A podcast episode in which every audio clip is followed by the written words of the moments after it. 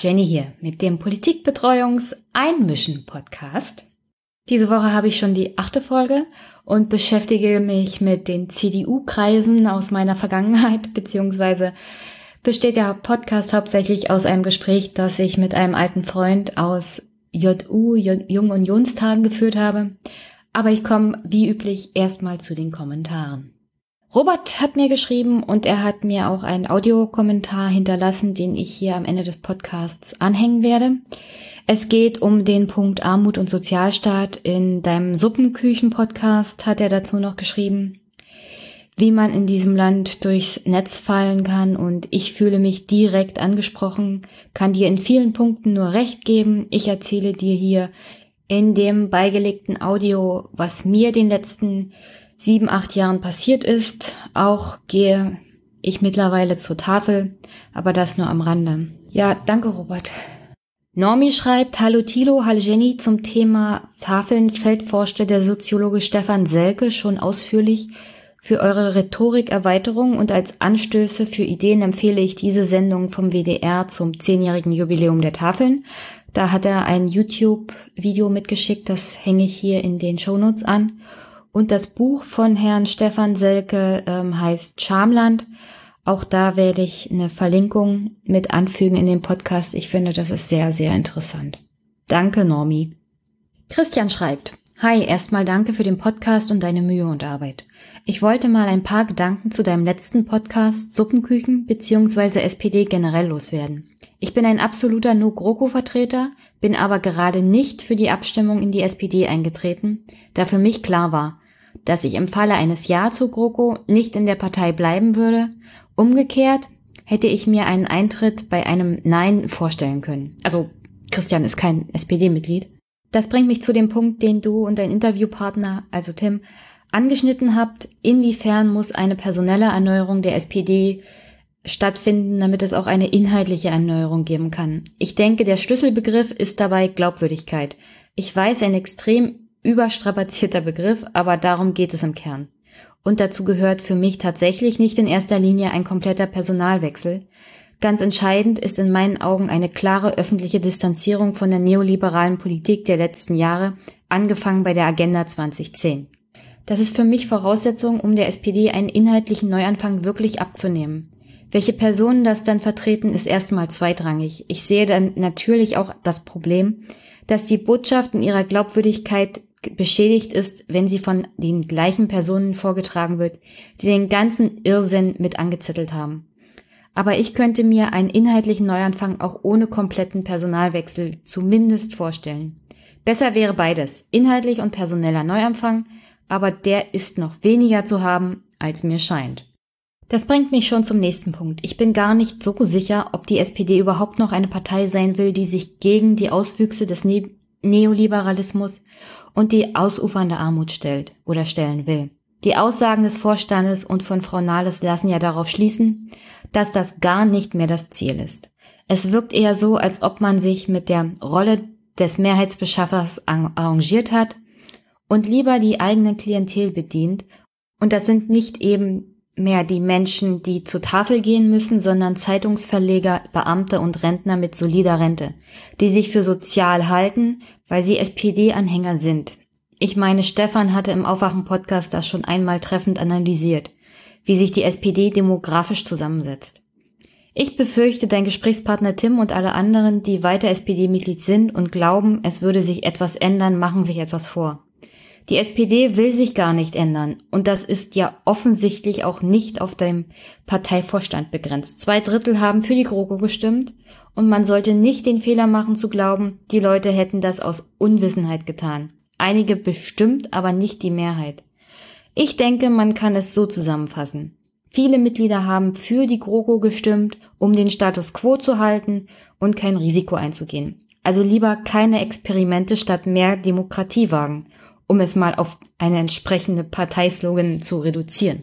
Aus meiner Sicht ist ein Eintritt in die SPD jetzt sogar kontraproduktiv, denn es sendet an die Partei das Signal, man sei auf dem richtigen Weg. Stell dir vor, die SPD hat weiter Zuwachs und legt in Umfragen zu. Glaubst du, das würde den Erneuerungsprozess bestärken? Ich glaube, die Energie, die die Jusos und andere engagierte Mitglieder in die SPD stecken, wäre andernorts besser aufgehoben.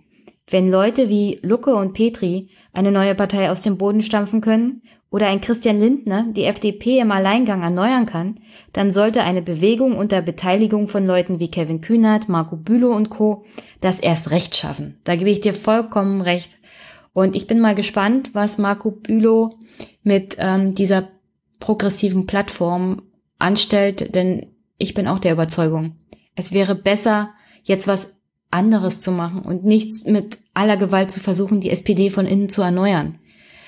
Ich glaube, die Partei unter Führung von Frau Nahles mit Herrn Scholz und den ganzen Ministern, die sie jetzt ernannt haben. Ich meine, Herr Maas und Herr Hubertus Heil sind ja da wirklich gruselig. Jedenfalls keine Vertreter für einen sozialeren Kurs der SPD. Ähm, da muss man eigentlich hoffen, dass es hier eine soziale, sozialdemokratische Bewegung gibt. Fernab auch der SPD. Weil die scheint sich ja nur auf ein ganz anderes Klientel zu beziehen. Wie gesagt, Beamte, Rentner. Eine wirkliche bessere Sozialpolitik sehe ich da noch nicht. Jedenfalls nicht im Moment. Wer weiß, was in zwei, vier Jahren ist. Sehen wir mal. Aber im Grunde, im Kern gebe ich dir recht. Aber weiter mit Christians Kommentar.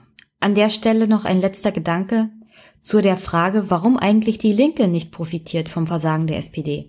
Ein Stück weit ist das sicher den Querelen in der Partei geschuldet, ein Stück weit aber auch den Medien. Die Linke als stärkste Oppositionspartei in der letzten Legislaturperiode fand ja kaum Gehör und die alten Leier der SED-Nachfolgepartei wird ja auch nicht langweilig. Ich denke aber, ein ganz wichtiger Punkt ist es, dass viele Leute denken, linke Politik ist für die Verlierer der Gesellschaft, aber dabei nicht realisieren, dass sie im Grunde genommen auch zu den wachsenden, zu der wachsenden Mehrheit der Verlierer gehören. Sich das einzugestehen tut auch weh.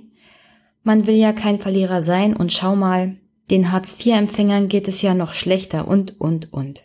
Ich kann das nicht belegen, aber mein Gefühl sagt mir, dass sich viele Menschen dahingehend etwas vormachen.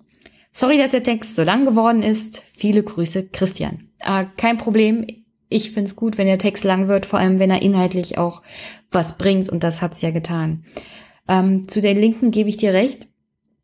Das ist aber hauptsächlich ein Problem, denke ich mal, im Westen, weil im Osten, in den neuen Bundesländern, ist die Linke schon öfters mal mit an der Regierung gewesen oder hat sogar jetzt äh, den Ministerpräsidenten gestellt. Das Problem ist, ist die Linke in der Landesregierung an der Macht, kommt nicht zwangsweise bessere Politik bei rum. Ähm, das liegt natürlich auch in der Natur der Sache, dass man Kompromisse machen muss als linke Partei ich würde schon gerne mal sehen, was würde die Linke denn tatsächlich umsetzen in einer zum Beispiel rot-rot-grünen grünen Bundesregierung? Wie viele Kompromisse würde sie eingehen? Und dann müsste man sie auch an ihren Taten messen. Also nicht nur andere Parteien, sondern auch die Linke muss an ihren tatsächlichen Taten in einer Regierung gemessen werden. Und dementsprechend kann ich sagen, als Brandenburgerin, die jetzt äh, bald zehn Jahre rot-rot hinter sich hat, ist nicht zwangsweise besser, wenn die Linke mit was zu sagen hat. Es bringt auch nicht wirklich eine Verbesserung. Teilweise gibt's viele, viele Probleme. Wir haben hier einen linken Finanzminister und naja, der ist auch ein Vertreter von Sparen, Sparen, Sparen. Der hat auch die schwarze Null gehalten, sozusagen, hier in Brandenburg. Und das erhoffe ich mir eigentlich nicht von der Partei Die Linke, als ein Wähler. Also jemand, der erwartet, dass viel Geld auch in die Infrastruktur gesteckt wird. Der will keinen Finanzminister der Linken, der das Geld zusammenhält. Aber danke, Christian. Florian hat geschrieben, Hallo Jenny, erst einmal herzlichen Glückwunsch und danke für deinen Podcast. Ich höre ihn seit der ersten Folge und er wird stetig besser. Ja, ich arbeite auch an stetiger Verbesserung, Florian. Aber danke für den, für das Lob ich unterstütze dich seit diesem Monat auch mit einem kleinen Dauerauftrag. Das ist schon der zweite mit einem kleinen Dauerauftrag. Herzlichen Dank, Florian. Das fließt alles in potenziell bessere Hardware und aber auch in mehr Zeit zum Einkaufen ein. Also, dass man hier, dass ich hier den Podcast auch ein bisschen länger machen kann. Danke. aber weiter mit dem Kommentar. Ich komme aus einer anderen abgehängten Region in Brandenburg, Angermünde in der wunderschönen Uckermark da wo auch unsere Kanzlerin herkommt, also Florian. Als ehemaliger Pirat und jetziger Grüner würde ich gerne meine politische Erfahrung aus dem Land teilen, falls du das mal für eine Folge gebrauchen kannst. Immer, Florian, ich komme auf dich zurück. Ich wünsche mir gern mehr brandenburgische Lokalpolitik in deinen Sendungen. Also ich bin ja generell der Meinung, wendet euch an mich, liebe Hörer, wenn ihr nicht selber einen Podcast aufnehmen wollt, äh, wenn ihr gerne mal eure Region, euer Heimatbundesland vorstellen wollt. Ich finde, das ist sehr wichtig jetzt im Hinblick auf die kommenden Landtags- und Kommunalwahlen nächstes Jahr in den neuen Bundesländern. Ich mache da gerne mal über Zencaster dann ein ein Dialog sozusagen. Und dann könnt ihr mal eure Heimatbundesländer vorstellen, weil ich finde, für Brandenburg ist das für mich halt einfach gewesen, weil ich aus diesem Land komme. Und man muss auch ein, eine Verbindung zu dem Land haben, das man vorstellen will, auch politisch, weil das hat man, dann hat man ein ganz anderes Feeling dafür. Und ja, Florian, ich möchte auch gerne mehr brandenburgische Lokalpolitik aufgreifen, vor allem im Hinblick auf die kommende Landtags- und Kommunalwahl. Und ja, danke für den netten Kommentar. Marc hat sich beschwert, dass nach zwei Stunden plus Bonustrack beim Aufwachen-Podcast immer noch kein gutes Eintopfrezept ähm, rausgesprungen ist. Keine Angst, Marc, in den Shownotes findest du ein sehr, sehr gutes Kartoffelsuppenrezept. Es ist leider nicht das Geheimrezept der Kanzlerin, aber es schmeckt genauso gut. Liebe Grüße, Marc. Noch ein Kommentar von Bernd schreibt, liebe Jenny, ich bin über deinen Podcast über den Aufwachen-Podcast gestolpert und habe es nun endlich mal geschafft, zwei Folgen Suppenküchen und Cottbus zu hören. Als Berliner, der lange im Außendienst in Brandenburg unterwegs war, nun ist es Sachsen-Anhalt, kann ich deine Beobachtung um die Ausdünnung der Infrastruktur nur bestätigen. Es gibt Ecken in Brandenburg, zum Beispiel der Oderbruch, da gibt es einfach nichts mehr. Keinen Hausarzt, keinen Supermarkt, keinen Friseur. Nichts. Und nun auch noch keine Tafeln mehr. Es ist ein Spiel mit dem Feuer und wirkt, im Sinne der Verschwörungstheorie von Stefan Schulz, inszeniert. Es wirkt wie ein Test, wie viel Druck der Kessel Brandenburg aushält. Dass die Landesregierung und letztlich auch der Bund gerade in Cottbus weggesehen hat, was die lokale Flüchtlingspolitik angeht, ist ein einziger Skandal. Ich arbeite im Gesundheitswesen und habe Ärzte erlebt, die bis zur Selbstaufgabe seit 2015 sich für Flüchtlinge engagiert haben. Das Cottbusser Karl-Team-Klinikum und niedergelassene Ärzte wurden von der Kassenärztlichen Vereinigung Brandenburg komplett im Regen stehen gelassen und haben die Hilfe dennoch exzellent organisiert. Wie ich von Cottbusser Freunden höre, ist der Rechtsruck hin zur AfD eine Entwicklung mit Ansage. Die Politik schaut weg und betet, dass es von alleine besser wird. Inzwischen wählen oder werden 2019 wählen viele dem linken Spektrum zuzurechnen Cottbusser die AfD. Ähm, Bernd lobt danach meinen Podcast. Danke, Bernd. Und auch er hat einen Dauerauftrag eingerichtet. Danke. Das fließt in mehr Upload-Time für Podigy. Ich kann aber nicht garantieren, dass es immer eine Stunde wird. Nicht so viel Druck, Leute. Ähm, Bernd verspricht auch, dass er sich jetzt äh, auf Anregung meines Podcasts, der ja auf Anregung von Stefan Schulz entstanden ist, an sein eigenes politisch philosophisches Podcast-Projekt in diesem Jahr wagen wird. Und lieber Bernd, mach das nebenbei, bloß nicht den Job aufgeben. Das kommt von Stefan Schulz. Ich freue mich, deinen Podcast zu hören. Vielleicht können wir ja mal zusammen was machen. Liebe Grüße nach Berlin-Neukölln. Ein kurzer Wochenrückblick. Also erstmal danke für die zu 99,9 Prozent positiven Rückmeldungen bezüglich des Suppenküchen-Podcasts. Äh, ich hätte gerne noch einiges dazu gesagt, was im Nachhinein so hochgekommen ist. Thilo Jung von Jung und Naiv hat ja zusammen mit Hans Jessen das Thema auch in der Bundespressekonferenz aufgegriffen und das Bundesarbeitsministerium dazu mal befragt, wie es denn mit der Finanzierung von einen Eurojobbern in Brandenburg mittlerweile aussieht. Hab mich dann aber dazu entschieden, generell nochmal einen Nachschlag zum Thema Tafeln zu machen generell für die Tafeln in Brandenburg und dann aber auch für die Tafeln auf Bundesebene, weil ich mittlerweile auch äh, die entsprechenden Anfragen in dem jeweiligen Landes- und Bundesparlament der Linken unter anderem gefunden habe. Und dazu brauche ich aber ein bisschen Zeit, um das alles aufzuarbeiten. Aber wie gesagt, in zwei Wochen circa wird das hier nochmal Thema sein. Und dann habe ich hoffentlich mehr aber wahrscheinlich noch mehr Deprimierendes zum Thema Tafeln zu berichten. Die Minister der SPD sind natürlich auch besonders interessant.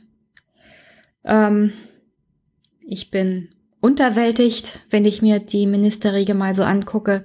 Ich weiß nicht, ob es jemand anders da besser geht. Keine Ahnung. Also bis auf die Kölner Bürgermeisterin kennt man ja fast alle und alle haben schon mehr als einmal bewiesen, was für tolle soziale Demokraten sie sind. Ähm, also wenn das jetzt die Minister sind, die im Kampf um die Stimmen auch gegen die AfD punkten sollen, gucke ich mir mal an die nächsten zwei bis vier Jahre. Ich habe aber wenig Hoffnung, dass das tatsächlich die Leute sind, die die Leute, die die Wähler zurückholen von der AfD. Aber okay. Und damit sind wir eigentlich bei einer interessanten Sache diese Woche. Und zwar hat das ARD-Magazin Kontraste aufgedeckt, dass Andreas Kalbitz, der Landespartei und Fraktionschef der Brandenburger AfD, zu einer ver mittlerweile verbotenen Neonazi-Kaderschmiede in den Jahren 2007 Kontakt hatte. Und zwar ähm, ist er, also man hat so auch schon öfters mal gehört. Und es gab auch öfters Berichte, dass er ziemlich tief verwickelt ist in dem Bereich rechts, rechtsextreme Szene. Und nach Recherche des ARD-Magazins Kontraste hatte Kalbitz mehr als nur Kontakt zu dem HDJ, das ist Heimattreue Deutsche Jugend. Das ist eine Organisation, die nach Nazi-Vorbild organisiert war und die 2009 vom Bundesinnenministerium verboten wurde. Zwei Jahre zuvor hatte ähm, der wegen dem Nationalismus wesensverwandten Ideologie und einer aktiv kämpferisch aggressiven Grundhaltung gegen die freiheitlich-demokratische Grundordnung einen Besuch erhalten von Herrn Kalbitz in dessen Pfingstlager. Äh, Herr Kalbitz hatte auf Anfrage bei den Medien ausgesagt, er könne sich daran gar nicht erinnern. Dann wurden Bilder und Videos vorgelegt und dann hat er seine Anwesenheit dort heruntergespielt und hat gemeint, er stehe zur freiheitlich-demokratischen Grundordnung. Aber er war da und dieses, dieser Verein, diese heimattreue deutsche Jugend, HDJ, ist auch also sehr gefährlich gewesen laut Einschätzung des Verfassungsschutzes. In der HDJ waren nämlich zahlreiche Führungskader der in Berlin und Brandenburg aktiven NPD zum Beispiel. Ähm, die HDJ selber galt als Nachfolgeorganisation der 1994 bereits verbotenen Viking-Jugend. Die HDJ ist so eine Art paramilitärische Elitevereinigung gewesen, bei der es darum ging, Kinder von Neonazis ideologisch und körperlich für den Kampf zu trimmen. Sie galt als Kaderschmiede in den militärisch straff organisierten Feldlagern, die diese HDJ durchgeführt hat, ging es um soldatischen Drill von Kindern und von Jugendlichen. Es ging darum, germanischen Mehrkampf durchzuführen. Eine Hitlerverehrung, antisemitische Schulungen wurden gemacht, Rassenkunde nach der Machart des Dritten Reiches. Es gab Hakenkreuz-Tischdecken, Dirndl und Lederhosen für die Kinder. Wobei ich natürlich Dirndl und Lederhosen generell jetzt nicht als Symbole für Nazis werten würde, weil die werden auch generell auf Oktoberfesten getragen. Also das ist jetzt kein Symbol generell für Nazis, aber das ist halt die Ideologie dieses Vereins gewesen, die vor allem problematisch war, diese Schulung in einer Art Kampforganisation, man könnte fast sagen HDJ, also Hitlerjugend oder sowas, ähm, mehr als, mehr als befremdlich, mehr als gefährlich. Diese Indoktrinierung von äh, den Kindern und Jugendlichen generell. Und in Brandenburg ist auch das Problem, dass die Partei ja mittlerweile von Kalbitz selber geführt wird. Und äh, diese HDJ-Organisation steht nicht auf der Liste von Organisationen, in deren früheren Mitgliedschaften dazu führt, dass man generell nicht in die AfD darf. Und es ist aber ganz klar, dass das eine Organisation war, die auch gegen die freiheitlich-demokratische Grundordnung war. Und dass Herr Kalbitz da halt aufgetaucht ist und er taucht ja bei mehreren verschiedenen Organisationen auf und hat seltsame Verbindungen zu den Republikanern gepflegt, war zudem Leiter einer von Nazis, SS-Offizieren und NPD-Funktionären äh, gegründeten Kulturvereins, aus dem er erst 2015 ausgetreten ist, nachdem öffentlich bekannt wurde, dass er da der leitende, in der leitenden Funktion des Kulturvereins war. Und da war er bereits im Landtag. Herr Kalbitz selber ist, wie gesagt, Landesvorsitzender der Brandenburger AfD geworden, nachdem Herr Gauland hier das, den Landtag Richtung Berlin verlassen hat. Gauland hat ihn auch aufgebaut. Kalbitz selber zählt eher zu diesem völkisch-nationalistischen Flügel um den Thüringer AfD-Chef Björn Höcke und sitzt selber auch im Bundesvorstand der AfD. Also ein sehr, sehr gefährlicher Mann, der sich hier anschickt, in 2019 die AfD zu einer naja, Spitzenpartei im Landtagswahlkampf zu machen. Und, und er behauptet zwar, er ist auf dem Boden des Grundgesetzes, aber mit den Kontakten zu rechtsextremen Gruppierungen ist das mehr als fragwürdig.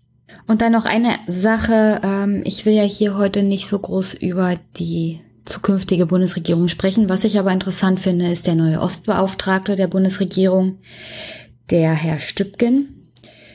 Den finde ich auf zweierlei Weisen interessant, weil er aus dem Wahlkreis 65 kommt. Das ist auch der Wahlkreis, wo mein, meine Wohnstadt sozusagen liegt. Die hat er nämlich, diesen Wahlkreis hat er nämlich 2017 erfolgreich verteidigt. Er ist hier direkt gewählt worden. Nur mit extremen Einbrüchen für die CDU und für Herrn Stübgen selber. Also zum Beispiel die Stimmenverteilung 2017 für die CDU. 27,7 Prozent haben die hier geholt. Das war ein Minus von 5,2 Prozent im Bereich der Zweitstimmen. Währenddessen hat die AfD 25,2 Prozent geholt und hatte einen Zuwachs von 12,6 Prozent. Herr Stübgen selber hat dann diesen Wahlkreis 65 als Direktmandat geholt mit insgesamt 29,5 Prozent. Aber gleich dahinter war halt der AfD-Kandidat mit 24,7 Prozent. Der war auch am Wahlabend sehr happy, weil er tatsächlich den Wahlsieg über Herrn Stübgen nur im Bereich von wenigen tausend Stimmen verpasst hat. Und das war auch prozentual gesehen für die CDU hier ein ziemliches Desaster. Herr Stübgen selber hat nämlich im Vergleich zu 2013 insgesamt 11 Prozentpunkte verloren und die CDU ganze 10 Prozentpunkte. Generell hier der Wahlkreis Oberspreewalds-Lausitz, da hat die AfD in Gesamtbrandenburg im Vergleich die besten Ergebnisse geholt. Das ist hier alles Süden. Die CDU hat teilweise ein Minus von 17,5 Prozentpunkte eingefahren in dem Wahlkreis von Herrn Stübgen, der jetzt Ostbeauftragter werden soll. Gleichzeitig liegt in diesem Wahlkreis von Herrn Stübgen der, der Landtagswahlkreis des CDU-Landesvorsitzenden Ingo Senftleben. Und in dem Ort, wo Herr Senftleben mal Bürgermeister war, da hat die CDU ganze 20,5 Prozentpunkte verloren. Und zwar sind die dann auch mehrheitlich an die AfD gegangen. Also hier im Süden sieht's für die CDU ganz, ganz düster aus. Und von den SPD-Wahlergebnissen muss ich hier gar nicht sprechen. Die sind bei 15,4 Prozent gelandet. Aber hier im Süden haben die, wie gesagt, in, in Ostdeutschland, in Brandenburg, die meisten Wahlergebnisse, die AfD. Und die besten Wahlergebnisse.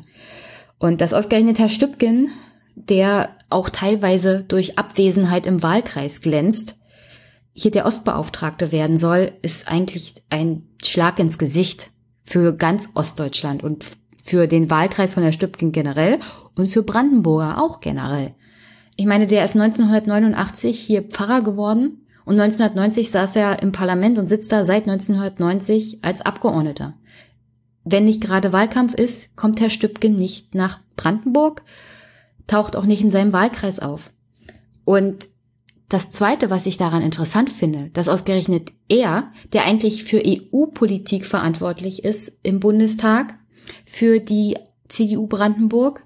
Dass ausgerechnet dieser Mann jetzt der Ostbeauftragter wird, ist auch sehr interessant, weil die CDU Brandenburg rennt ja gerne rum und macht hier Werbung für sich, indem sie sagt, sie setzen sich für den Angleich der, des Rentenniveaus zwischen Ost- und Westdeutschland ein. Aber wenn man sich mal anguckt, wofür Herr Stübgen so gestimmt hat, dann kommt raus, dass er in den Jahren 2013 bis 2014, äh, 2017 in der Koalition mehrmals dagegen gestimmt hat, dass es einen Angleich der Renten in Ostdeutschland an das Westniveau gibt. Und kurz vor Ende der Legislaturperiode in 2017 hat er es sogar zweimal getan. Da hat er nämlich gegen den Angleich der Rentenansprüche von DDR-Bergleuten gestimmt und von DDR-Krankenschwestern. Und das wiederholt sich so in, im parlamentarischen Lebenslauf von Herrn Stübgen.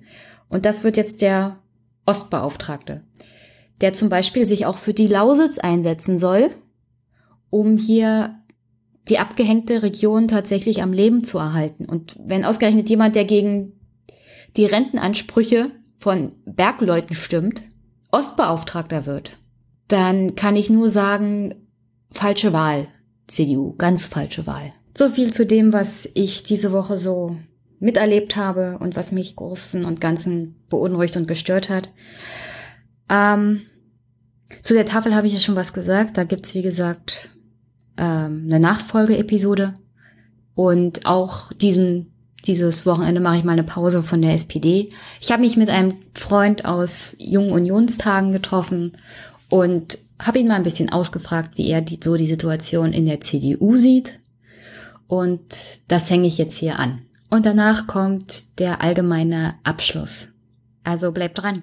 Gut, morgen Philipp. Guten Morgen. Willst du dich kurz vorstellen? Ja, ähm, ja, mein Name ist Philipp Schwab. Ich bin 32 Jahre alt, ähm, seit, ich glaube jetzt 13 Jahren, 14 Jahren in der Union aktiv äh, CDU-Mitglied, ähm, war im Ortsvorstand der CDU, im Kreisvorstand der CDU, Landesvorsitzender der Jungen Union Brandenburg, davor natürlich auch in verschiedenen Funktionen, äh, war ähm, auch Vertreter der Jungen Union Brandenburg ähm, in der Bundesjungen Union, wenn du so möchtest, ähm, eine Weile im Deutschlandrat.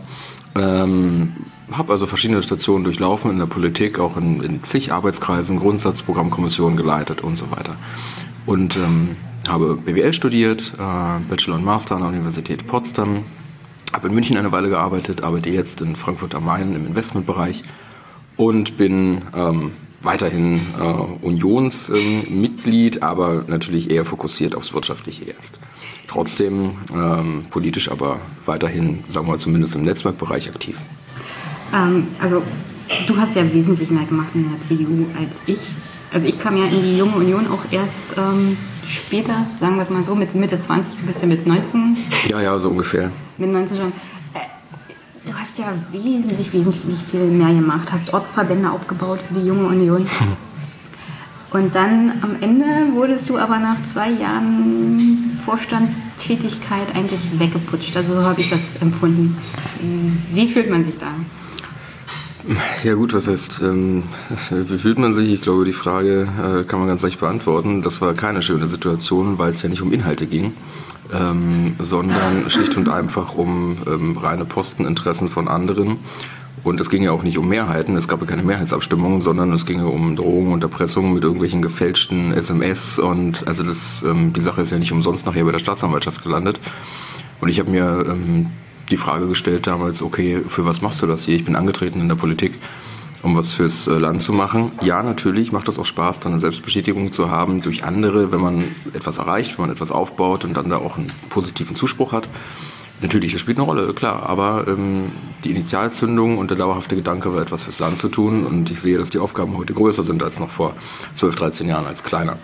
Und wenn dann nach sehr, sehr viel Arbeit ein Landesverband, der vorher brach lag, ich glaube, das ist, ähm, ja, wenn man so möchte, allgemein akzeptiert gewesen damals, ähm, der wirklich weitestgehend brach lag, aus vielen Gründen, nicht nur äh, wenigen. Wenn wir den also aufgebaut haben, und das haben wir gemacht und auch wieder geachtet im Bund, und das haben wir gemacht, die Bestätigung haben wir bekommen von der Presse, von unseren äh, Freunden im Bund, und dann nach zwei Jahren, ähm, das damit endet, dass einzelne äh, Grüppchen, ähm, schlicht und einfach aus privatem Machtinteresse, wobei Macht in der Jungen Union ja sehr relativ ist, äh, sich überlegen, okay, ähm, dann ähm, beenden wir jetzt hier die ganzen Strukturen und das eben mit Methoden, die, ich sage es nochmal, nicht nur politisch irgendwie unschön sind, sondern ähm, der Sache nach illegal dann ist das, dann ist das nicht okay. Und ich habe mir damals auch die Frage gestellt, ist es das wert? Ähm, auch mit Konsequenzen dann ähm, für Freunde, ähm, die Angestellte waren bei bestimmten Abgeordneten und da auch den Hinweis bekommen haben, sich jetzt bitte so und so zu verhalten. Ähm, und dann habe ich gesagt, gut, also in so einer Situation, ganz ehrlich, ähm, mache ich das nicht mit. Das ist noch keine Aussage hier über die ganze CDU oder den ganzen Jungen Union oder sonst was, sondern es waren Einzelne. Ähm, aber es war tatsächlich für viele um mich herum, die ja mit mir dann gegangen sind ähm, und auch für mich ähm, eine, eine sicherlich ähm, unschöne Situation, aus der man aber auch viel lernt, das kann man so sagen. Ja, man lernt viel aus dem Ganzen. Ich, ich persönlich bin ja dann von der CDU und JU weg. Ähm, ich habe dich aber kennengelernt, das allererste Mal, als ich versucht habe, den JU-Verband Limited of Living zu übernehmen.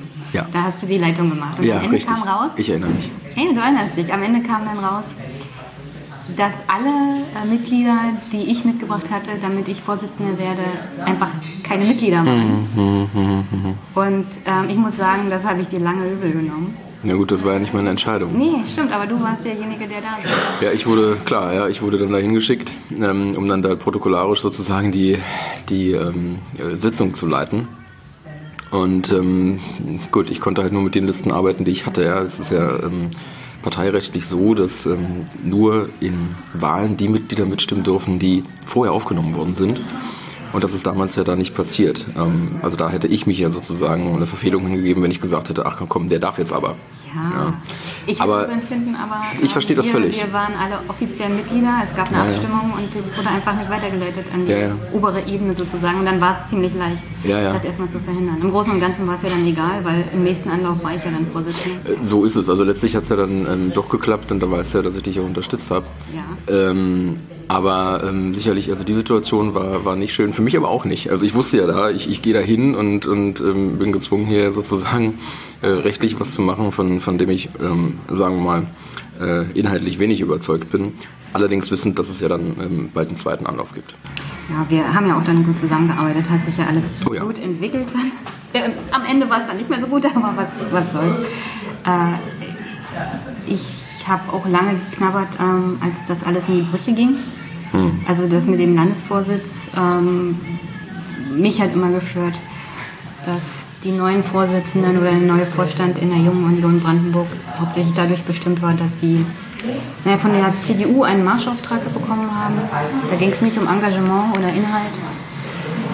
Und das knabbert am Selbstverständnis, wenn man politisch aktiv sein will und was bewegen will, auf kommunaler Ebene, auf Landesebene, vielleicht auch irgendwann auf Bundesebene, äh, dann hat man überhaupt keine Lust mehr, sich zu engagieren. Äh, du bist dabei geblieben. Also ich, ich verstehe auch gar nicht warum. Ich meine, ich habe dann einfach alles in die Tonne gekloppt und gesagt, oh, keine Lust mehr ja, diese viele. ganze Show. Haben ja viele gemacht. Also viele sind ja gegangen und haben gesagt, okay, also ähm, das habe ich mir ganz anders vorgestellt. Und das nicht etwa im Affekt, sondern nach vielen Jahren auch ähm, der Erkenntnis, was im Grunde hier los ist. Ähm, jetzt muss man aber sagen, das betrifft ja nicht alle. Also ähm, es sind nicht alle böse, es sind nicht alle gut, sondern ähm, es gibt, ich glaube, in jeder Partei solche und solche. Die CDU Brandenburg hat ja den Ruf, ein ganz besonderer Haufen zu sein, hat die Berliner CDU im Übrigen auch, aber hilft uns hier nicht. Ähm, und äh, jetzt ist die Lage seit einigen Jahren relativ ähm, ruhig, kann man sagen. Ähm, heißt aber nicht, dass sie im Inneren zwingend besser wäre. das kommt immer darauf an, sicherlich auf den Kreisverband auch. Ich verstehe das völlig, dass du damals gesagt hast, okay, also das tue ich mir hier nicht mehr an. Ähm, haben viele gemacht. Ich bin noch dabei. Ich äh, fahre auch zu solchen und solchen Treffen noch hin. Ähm, aber dadurch, dass ich auch in Frankfurt am Main äh, tätig bin, mache ich jetzt, äh, sagen wir mal, politisch gerade offiziell ähm, nur ganz, ganz wenig. Ja, das, ist, das ist eine strategische Entscheidung jetzt, ähm, die sicherlich auch mit der Bundessituation zu tun hat, wo ich sage, okay, die macht mich ähm, so derartig unzufrieden, ähm, dass ich äh, weit davon entfernt bin, mich da positiv mit ähm, zu identifizieren. Ähm, na, wenn wir schon beim Thema Bundesebene sind. Ich habe ja in den letzten Folgen vom Podcast hauptsächlich auf die SPD draufgehauen, weil mhm. die machen es einem ziemlich leicht. Ja, gut. Ähm, vor allem auch deswegen, da gibt es halt noch einen Konflikt. Da gibt es mhm. sowas wie eine lebendige Basis. Ich meine, ich kann mich erinnern, 2012 ist der Mitgliederbeauftragte des Bundes der CDU in den Kreisverbänden rumgereist und mhm. dann erzählt, unsere Lage ist existenziell gefährdet. Mhm, mh. Da hat er schon erzählt, mhm. äh, wir verlieren mehr Mitglieder an den Tod ich erinnere mich. als irgendeine andere Partei. Das, das, das war der aus, aus NRW, glaube ich. Genau, ja. und Herr Neumann, Der war unterhaltsam, ja. Ja, ja, der war unterhaltsam, aber es, das ist sechs Jahre her. Ja, ja, ja, ja. Potenziell ist die Situation nicht besser geworden. Und in der SPD kann man ja sehen, da gibt es junge Mitglieder, die sind mhm. Wenigstens noch aktiv, mhm. engagiert, versuchen ihre Partei in irgendeiner Richtung zu drängeln oder zu bringen, äh, weil sie davon überzeugt sind. Das sehe ich bei der CDU so überhaupt gar nicht. Ja gut, ähm, gibt es natürlich auch. Ja? Also auch, ähm, ich meine, äh, in der CDU und in der Jungen Union gibt es ähm, Landesverbände, die haben ja auch Beschlüsse gefasst. Ähm, die waren sicherlich nicht im Sinne der ähm, Bundes-CDU. Ähm, also es gibt einige mutige ja, aus Hamburg und auch, ich glaube, Baden-Württemberg und so weiter. Ähm, jetzt ist die CDU ja traditionell weniger, ähm, wie soll ich sagen, aggressiv aufgestellt, was so innere Debatten angeht, als vielleicht die SPD. Trotzdem glaube ich, ähm, brauchen wir eine viel schärfere Debatte. Die hat es im Vorfeld der letzten, des letzten Parteitages der CDU gegeben, ähm, ähm, allerdings äh, bei weitem nicht ausreichend. Ähm, es gab Kritik von, von Paul Zemiak aus der Jungen Union, äh, von Jens Spahn, äh, von einigen anderen, nicht wenigen aus meiner Sicht aber ähm, nicht ausreichend, beziehungsweise ähm, dem haben sich zu wenige angeschlossen. Und ähm, es gibt dauerhafte Kritiker wie den ähm, äh, Abgeordneten Wilsch aus Essen, ähm, der aus meiner Sicht eine hervorragende Arbeit macht, ähm, inhaltlicher Natur. Andere halten sich eher zurück aus, aus äh, strategischem, taktischen Interesse oder weil sie tatsächlich die Position der Kanzlerin teilen.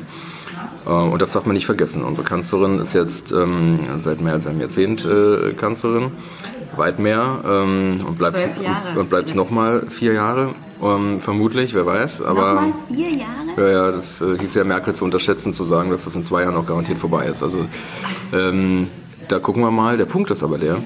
Äh, sie war ja schon vorher Generalsekretärin eine Weile. Und wer so lange an der Macht ist in der CDU, der formt die Partei natürlich auch. Ähm, und Jetzt ist es nicht so, dass ich glaube, sie hätte jetzt vor, vor was weiß ich, 20 Jahren äh, schon den Plan gehabt, die Partei so und so auszurichten. Sie ist ja da sehr opportun in ihren Tagesentscheidungen. Ähm, ich glaube, der Erhalt der Handlungsfähigkeit, andere würden sagen Macht, sprechen wir hier mal von Handlungsfähigkeit, ähm, steht ähm, äh, an der Spitze der, der, der Zielsetzung. Ähm,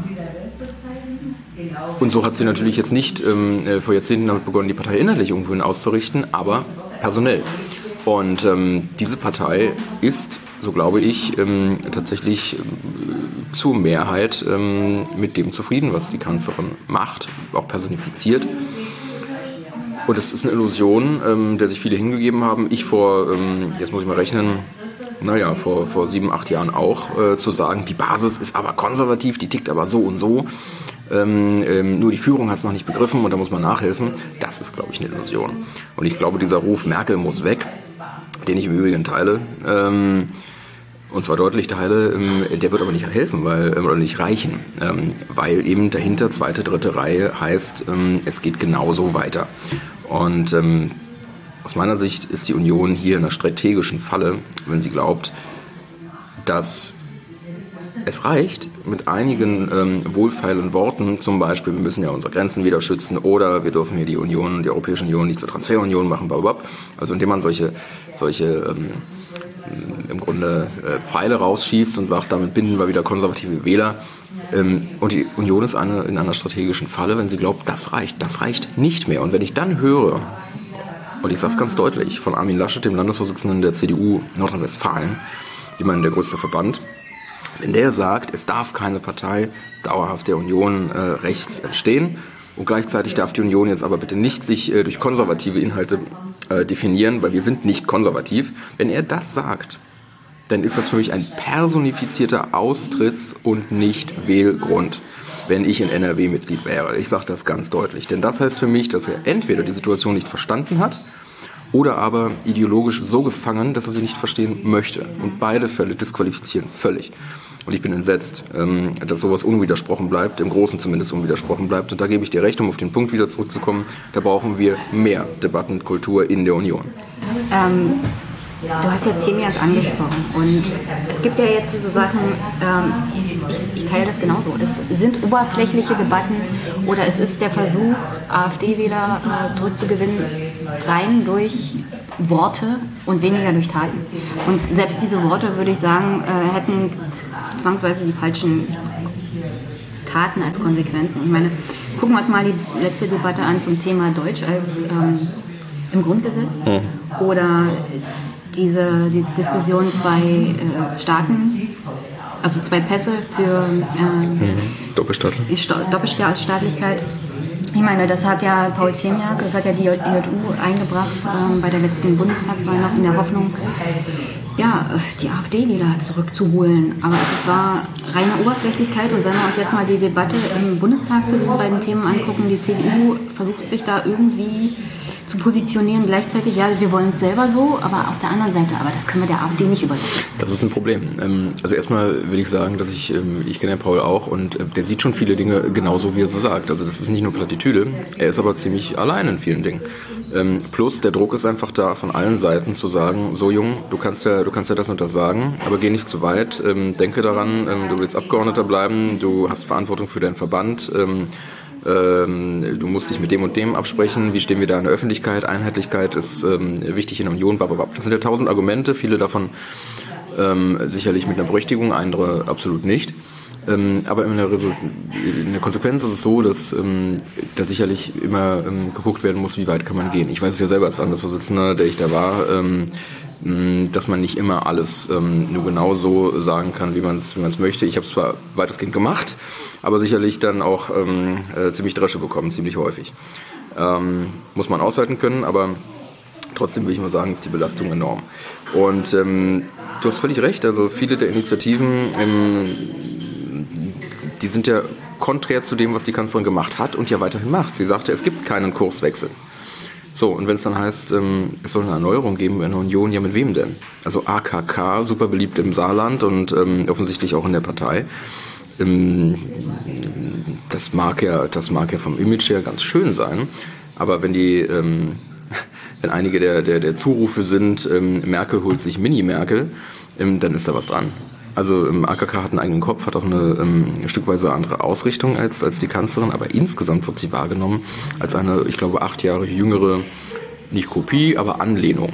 Und ähm, ich würde sagen, ähm, das trifft zu Teilen zu. Und ähm, zu sagen, jetzt haben wir die Erneuerung, weil wir noch den und den mit ins Kabinett nehmen, ähm, reicht ja nicht aus, weil äh, auch, die, auch die neuen Köpfe, sie können auch alles austauschen. Ihr könnt alles austauschen. Wenn aber die Inhalte und die Taten sich nicht verändern, und zwar dramatisch verändern, dann kommt die Union aus diesem Deadlock, aus dieser strategischen Falle nicht raus. Und dem wird die Union ähm, ähm nicht verhindern, dass die AfD auf, auf endlose Jahre im Bundestag bleibt. Und zwar nicht, weil die AfD so gut wäre, sondern weil die anderen so wahnsinnig schlecht sind. Ja, das ist ja auch meine, also das ist auch meine Empfindung, das ist auch meine, mein Standpunkt.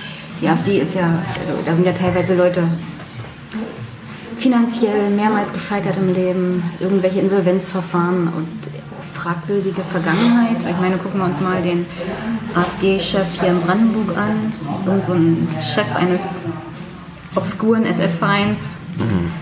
Äh, da ist ja fähigkeitstechnisch gar nichts da. Aber was du gesagt hast zur CDU, also die Erneuerung inhaltlich und personell, das ist die gleiche Debatte, die die SPD jetzt äh, hm. führt. Ja, die SPD hat, glaube ich, den Vorteil, dass es jetzt früher führt. Ähm, und sie wird. Ähm, sie ist am Ende. Die SPD, ja, die SPD ist, ist ziemlich am Ende, hat aber jetzt den Vorteil, dass sie die Debatte angefangen hat. Die wird sich jetzt durch die Regierungsbeteiligung auch nicht so einfach ersticken lassen. Und wenn sie klug sind, dann werden sie auch ähm, ähm, so schnell wie möglich dahin kommen, auch wirklich wieder das Interesse der Menschen anzusprechen. Entschuldigung, wenn die SPD über Jahre sich ähm, um, um äh, Gender-Wahnsinn kümmert, in dem überall ein Sternchen und ein Alien rangesetzt wird, und das wird hier zum wichtigsten Punkt auf der Welt erklärt, ähm, plus ähm, ähm, Masseneinwanderung so lange verteidigt, bis noch der letzte Unterstützer merkt, dass hier irgendwas ja schief ist, ohne jede Regel. Ähm, und diese ganzen, diese ganzen Nischenthemen für, für, für gesellschaftliche Minderheiten, und damit meine ich jetzt nicht nur ethnische Minderheiten, sondern generell Minderheitengruppen, ähm, über das ähm, Allgemeininteresse gestellt wird, dann ist die SPD völlig vorbei am eigentlichen Klientel. Und äh, das haben sie bei den Wahlen immer wieder gemerkt. So jemand wie der Stegner aus ähm, Schleswig-Holstein wird es nie merken, aber der ist halt ein Ideologe. Ja? Der ist ja nicht dumm, sondern Ähm, du musst immer gucken, aus welchen Gründen Leute das, ich glaube, allgemein akzeptiert Falsche tun und predigen. Ähm, das eine sind die ähm, wirklich doof Naiven, die gibt es in jeder Partei und auch in jeder äh, Funktion im Übrigen. Das zweite sind die Karrieristen, denen schlicht und einfach Inhalte völlig egal sind. Ähm, und das dritte sind die Ideologen. Ähm, und Ideologie, ähm, äh, Jenny, heißt ja eben nicht logisch, ja, sondern heißt ja einem anderen Fahrplan folgend. So, und ähm, ich glaube, die SPD hat also die Möglichkeit, ähm, sich neu aufzustellen, auch wieder tatsächlich an die äh, Interessen ähm, ähm, der Leute anzudocken. Und die Union, ähm, die immer davon redet, jetzt einen Erneuerungsprozess auch durchmachen zu wollen, die führt diesen Kampf ja nicht wirklich. Das ist ja eher ein Imagekampf. Es geht ja darum, nach außen hin ähm, das zu zeigen. Ähm, inhaltlicher Imagekampf ähm, findet, findet wenig statt. Das sehen wir auf Ergebnissen auf Parteitagen. Das finden wir auch in den Diskussionen in der Bundestagsfraktion, aus denen ich immer wieder einiges höre. Ähm, da kann es mal laut werden, aber insgesamt gibt es eigentlich wenig Opposition. Und es wird eine Zeit nach Merkel geben, ähm, die sich, glaube ich, auch ähm, äh, viele wünschen. Und wenn dann bis dahin die Debatte nicht intensiv und hart geführt wurde, ja, auch mit ähm, ähm ab und zu mal sicherlich einem Imageverlust irgendwo, ähm, dann ähm, kann es eng werden für die Union. Dann kann es passieren, dass die Union im Grunde in so ein Loch rutscht ähm, wie die SPD, als sich dann äh, die Linkspartei ähm, plus ja noch davor die Grüne etabliert hatten und für die SPD einfach wenig übrig blieb. Also äh, ich habe da auch mit SPD-Lern gesprochen oder Jusos, äh, die haben gesagt, das Hauptproblem, das die SPD hat seit Jahren, ist ja diese Selbstdarstellung nach außen, das Image, die Kommunikation. Und mhm. ich gebe Ihnen recht, das ist ein extremes Problem, was die Partei hat. Mhm. Was mich fasziniert, ist, wie die CDU das immer wieder so gut hinkriegt, sich so dermaßen gut zu verkaufen. Ich meine, da ist ja nicht mehr viel. Also personell und inhaltlich ist ja nicht Nein, die Union ist weitestgehend entkernt inhaltlich. Ähm, das ist sicherlich so. Ähm, personell, es gibt einige gute Leute. Ähm, ob das die Mehrheit ist, wage ich zu bezweifeln. Aber es gibt trotzdem Hoffnung in der Union, zumindest Leute, die hoffen. Und nochmal, es gibt gute Leute. Und ja, ähm, sicherlich, die Einheit nach außen ist ein großes Plus, gerade wenn man den Kanzler stellt. Das ist wichtig. Ähm, sich da zu zerstreiten, ähm, wäre ja ähm, über Parteibedeutung hinaus schwierig. Trotzdem, ähm, sich jahrelang einer Debatte zu verweigern, so wie es die Kanzlerin gemacht hat und ja auch verloren gegangene Wahlen nicht ausgewertet, während ähm, die wenigen gewonnenen Wahlen ja im Grunde monstranzartig vor sich hergetragen werden, das führt dazu, dass die Leute eine Unehrlichkeit ausmachen in der Partei und außerhalb der Partei. Ähm, und das trifft auch zu. Also ein Glaubwürdigkeitsproblem genauso wie ja, die SPD es jetzt klar. hat, erwartet die CDU in Zukunft auch. Ja, wenn sich nichts ändert, ist das so, ja. Und wir werden sehen, was AKK ähm, daraus macht. Ich will nicht sagen, dass, dass es unmöglich ist, aber ich will mal sagen, diesen Spagat hinzubekommen, zwischen äh, Generalsekretärin der Kanzlerin zu sein und dem auch zu folgen, äh, was von vielen aber als falsch erkannt wird, ähm, und gleichzeitig eine Erneuerung ähm, irgendwo äh, aufzuschienen. Also das ist eine Aufgabe, da möchte ich ähm, äh, mal sehen, wie sie das macht. Das wird schwierig. Also ich, ich bin gespannt auf den neuen, auf das neue Grundsatzprogramm. Ich meine, 2007 ist ja zwar jetzt schon zehn Jahre her, aber das ist ja ihre neue Aufgabe. Hm. Ich würde gerne mal wissen, wie definiert sie denn dann, was ist, was ist CDU, CDU überhaupt noch im 21. Jahrhundert? Was bedeutet eigentlich konservativ zu sein? Ich meine, zitiert, also da zitiere ich mal Frau Klöckner zum Beispiel, sagt, konservativ sein heißt die Veränderung, die auf uns zukommt, so zu gestalten, dass sie den Schrecken für die Bürger verlieren. Oder Herr Spahn, konservativ zu sein heißt die Geschwindigkeit von Veränderungen so zu reduzieren, dass sie erträglich wird. Oder Herr Günther, konservativ sein heißt auf Werte beharren, die in unserem Land gewachsen sind, wie Freiheit, Solidarität, Gerechtigkeit oder Gleichberechtigung von Frauen. Und dann frage ich mich auch, also Sie wollen die Geschwindigkeit aus Veränderungen rausnehmen, aber nichts ja, also das würde ich ganz anders definieren. Also ja, ich, ich, ich, ich gehe da, ich gehe da mal rein. Der Gesellschaft, die wir gerade erleben. Ja, ich gehe da mal rein. Also ähm, das definiere ich ganz anders. Ähm, äh, ich sage, ähm, es gibt eben konservative Grundsätze. Dazu gehört schon ähm, nicht alles, was irgendwie ähm, neu oder von außen kommt, als gleich besser zu definieren. Das ist es eben nicht, sondern wir haben eine bestimmte Identität. Ähm, ich sage es ganz klar, wir haben auch eine bestimmte ähm, äh, Kultur hier, wir haben eine Geschichte, die uns verbindet. Ähm, wir haben ähm, ein, ein, bestimmtes Wesen, das ähm, den meisten Deutschen ähm, eben auch mitgegeben wird. Und das zu bewahren, ist schon einmal wichtig. Das heißt ja nicht, dass es sich nicht verändert, aber das heißt, äh, dass es eben auch Dinge gibt, die von außen reingetragen werden oder auch von innen, die nicht gut sind und nur weil sie neu sind. Und ähm, beziehungsweise äh, eben, eben äh, von anderen kommen. Und ähm, es gibt Grundsätze, ähm, da ist äh, Ministerpräsident Günther sicherlich ähm, richtig unterwegs, wenn er sagt, es gibt Grundsätze, die muss man verteidigen. Das heißt, die Freiheit des Einzelnen so weit wie möglich über das eigene Leben zu bestimmen und das eben nicht vom Staat ähm, äh, tun zu lassen. Das heißt auch, äh, das wird eine Steuergerechtigkeit im Grunde, die wir ja in Deutschland so nicht haben. Ähm, so, und ähm, dazu. Ja, aber ich habe ja den Koalitionsvertrag gelesen, 2013 ja. und 2018 jetzt noch. Ich weiß gar nicht warum eigentlich. Ähm, es war eine Folge in dem Podcast hier ich habe mich durchgequält mhm. und ich habe mich wirklich durchgequält. Ja, ich weiß ja, du bist ja ein fleißiger Mensch. Ja. Und äh, das, was 2013 vorkam, kommt auch häufig in 2018 mhm. wieder vor. Mhm. Und wofür die CDU mal stand, was ich eigentlich erwartet mhm. habe, ist, dass man sich mhm. um Menschen kümmert, dass mhm. man sie mitnimmt, dass man ihr Leben tatsächlich verbessert. Dazu gehört auch ein vernünftiges Steuerkonzept. Davon ist nichts in ja, beiden Koalitionen. Du, man kann ja, man kann das, man kann das Feld der Inhalte ähm, äh, schnell aufmachen. Ähm, wir fangen bei der Bundeswehr an, ähm, die im Grunde brach liegt. Ähm, meine Haltung ist die, entweder man hat eine Bundeswehr, die auch funktioniert, ähm, die auch ähm, äh, zur Verteidigung ähm, auch der Handelswege und der Interessen Deutschlands ähm, eingesetzt werden kann, ohne zusammenzubrechen ähm, oder kurz davor zu sein. Oder man lässt es. Dieses Zwischending, dieses Herabwirtschaften, ähm, auch unter äh, der Ministerin von der Leyen, die Wert auf ganz andere Dinge gelegt hat, die eben mehr den vielleicht Zeitgeist entsprachen oder eben vermeintlichen Zeitgeist, den sie so wahrgenommen hat, das ist grundsätzlich falsch.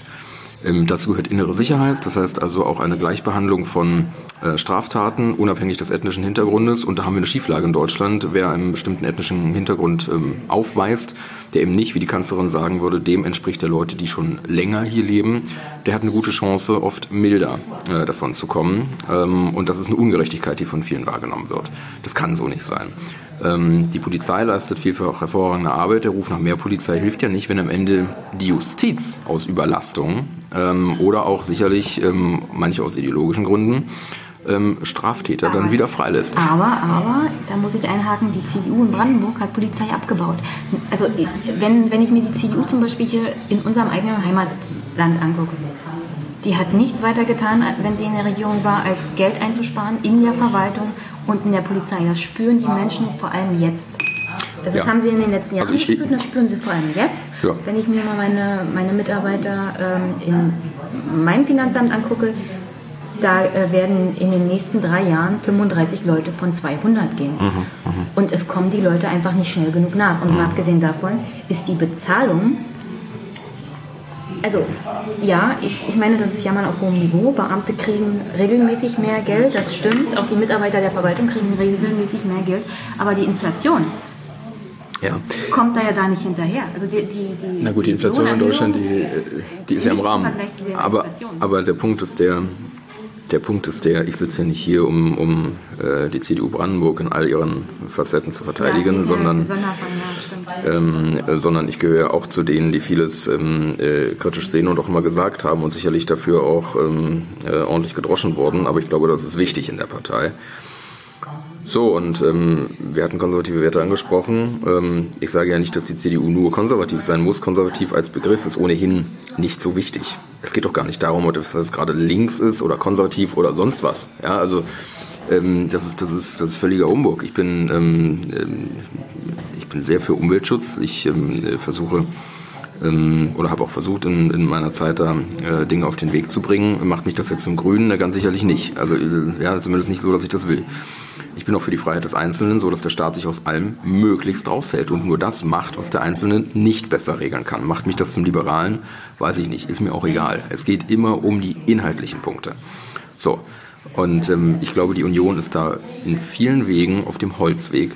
Und ähm, ich kann nur deutlich davor warnen, so weiterzumachen, auch auf Bundesebene und zu glauben, mit einigen ähm, Sprechblasen in Talkshows oder graduellen Änderungen dort und dort äh, würde man das schon hinbekommen. Werden wir nicht. Allein das demografische Problem halte ich für das größte Problem Deutschlands. Nicht irgendwelche Ungerechtigkeiten im, im, im Sozialsystem, die Verbannung von Dieselautos oder, oder, oder dies und das. Ähm, das sind wichtige Dinge. Ähm, und ja, im Sozialsystem gibt es un unheimliche Ungerechtigkeiten. Aber die demografische Lage Deutschlands, die ist katastrophal. Und was wir versuchen, ist ja, das durch Einwanderung, Masseneinwanderung äh, zu lösen. Und ähm, da ist es so, dass wir nicht etwa ähm, sozusagen einem großen Minus ein Plus hinzufügen, sondern einem Minus ein Minus.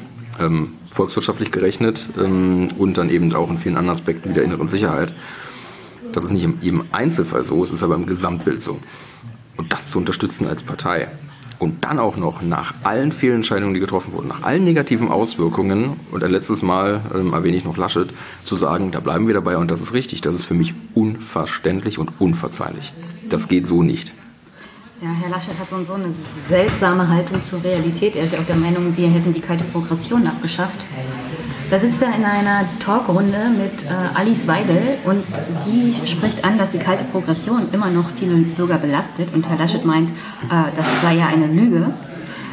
Die wäre abgeschafft worden, aber tatsächlich hat sie da einen Punkt gemacht bei vielen, vielen Bürgern, weil die kalte Progression nicht abgeschafft Ja, aber das nehme ich in Talkshows sowieso, weil ich, also ich, ich gucke den Müll nicht, ähm, also das ist, das ist häufig Müll, Entschuldigung, ähm, äh, sondern nur wirklich ganz, ganz äh, selten, ja, durch Zufall oder wenn ich halt gezwungen werde. So und ja, und pass auf, und der Punkt ist ja der, was ich wahrnehme, ist, dass oftmals wieder besseren Wissens ähm, von Talkshow-Gästen ähm, äh, das und jenes abgestritten wird, um einfach mal öffentlichkeitswirksam zu sagen, nein, das ist ja nicht so. Und wenn dann aber leider dann doch der Einspieler kommt, ähm, manchmal ja sogar ähm, vom, vom Talkmaster, ähm, der zeigt, dass es doch so ist, dann, ach ja, mh, hm, na gut, ja, vielleicht doch. Mh. Hm. So. Und das ist so unehrlich, das ist so inakzeptabel. Und wenn ich eins hasse, dann hasse ich es, ähm, wenn man mir die Unwahrheit erzählt und wenn man ähm, äh, glaubt, mich für blöd verkaufen zu können. Okay. Ähm, wir haben ja AKK schon erwähnt. Ich empfinde sie auch eher wie eine zweite Merkel. Also sie soll garantieren, dass die Partei weiterhin funktioniert mhm. wie sie jetzt halt funktioniert. Mhm. Mhm. Ähm, hat bei der SPD nicht geklappt, würde ich mal so sagen. Aber Frau Merkel bindet ja immerhin Herrn Spahn ein ins mhm. neue Kabinett. Mhm. Was ich mich gefragt habe, warum ist er überhaupt Gesundheitsminister geworden? Na gut, warum ist ja Frau, Frau von der Leyen noch da? Gut, also zu Jens Spahn er hat ja eine unheimliche Expertise im Gesundheitssektor, das darf man nicht vergessen. Das ist schon, ähm, ich hätte mich eher gewundert, wenn er jetzt sowas wie Umweltminister oder so werden würde. Das wäre wirklich fern ähm, dessen, was er vorher gemacht hat. Aber Gesundheit passt schon. Ähm, nur zu sagen, wir binden jetzt mal den Spahn ein, damit die Konservativen auch ruhig sind und dann gelingt das auch noch so, das ist für mich unfassbar. Das kann nicht sein. Junge Leute einbinden ist das eine, aber jung allein ähm, ist ja noch keine Qualifikation.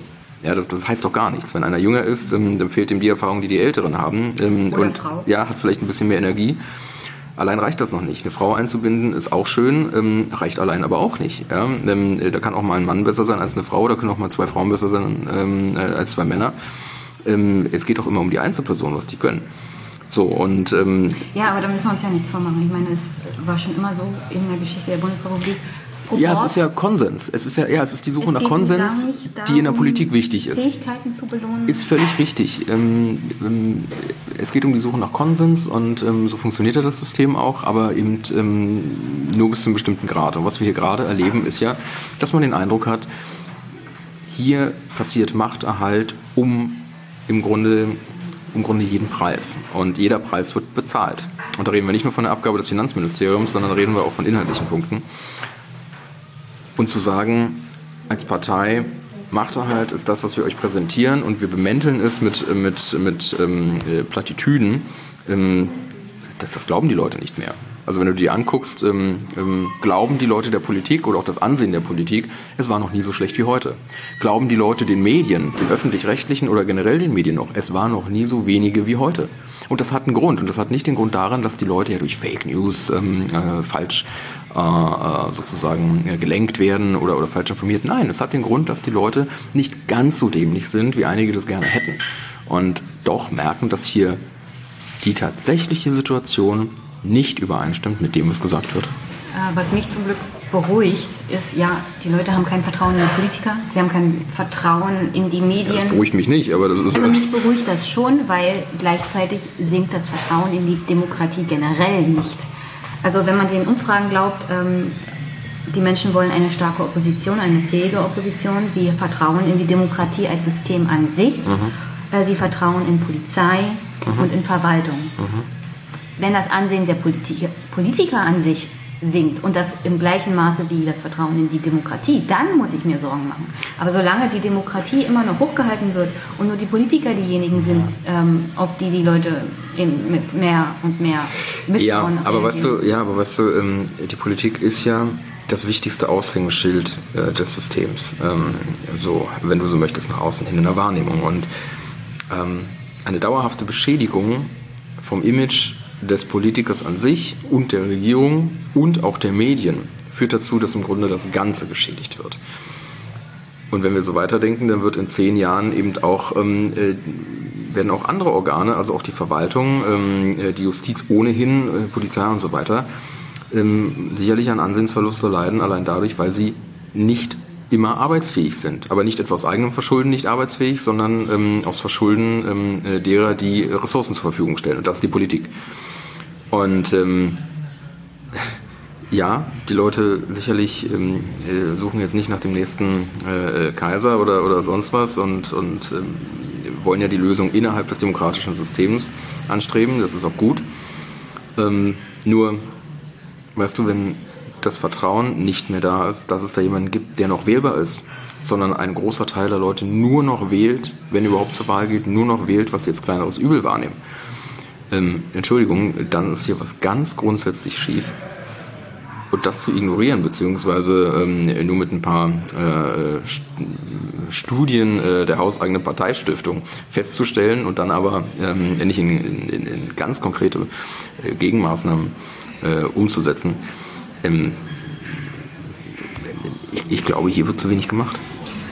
Ähm, es ging, also ich habe den Podcast gestartet mit, naja, auf Zuruf sozusagen. Mhm. Ähm, jetzt nach meiner ganzen Erfahrung mit der CDU, mit der JU, mit der AfD. Mhm.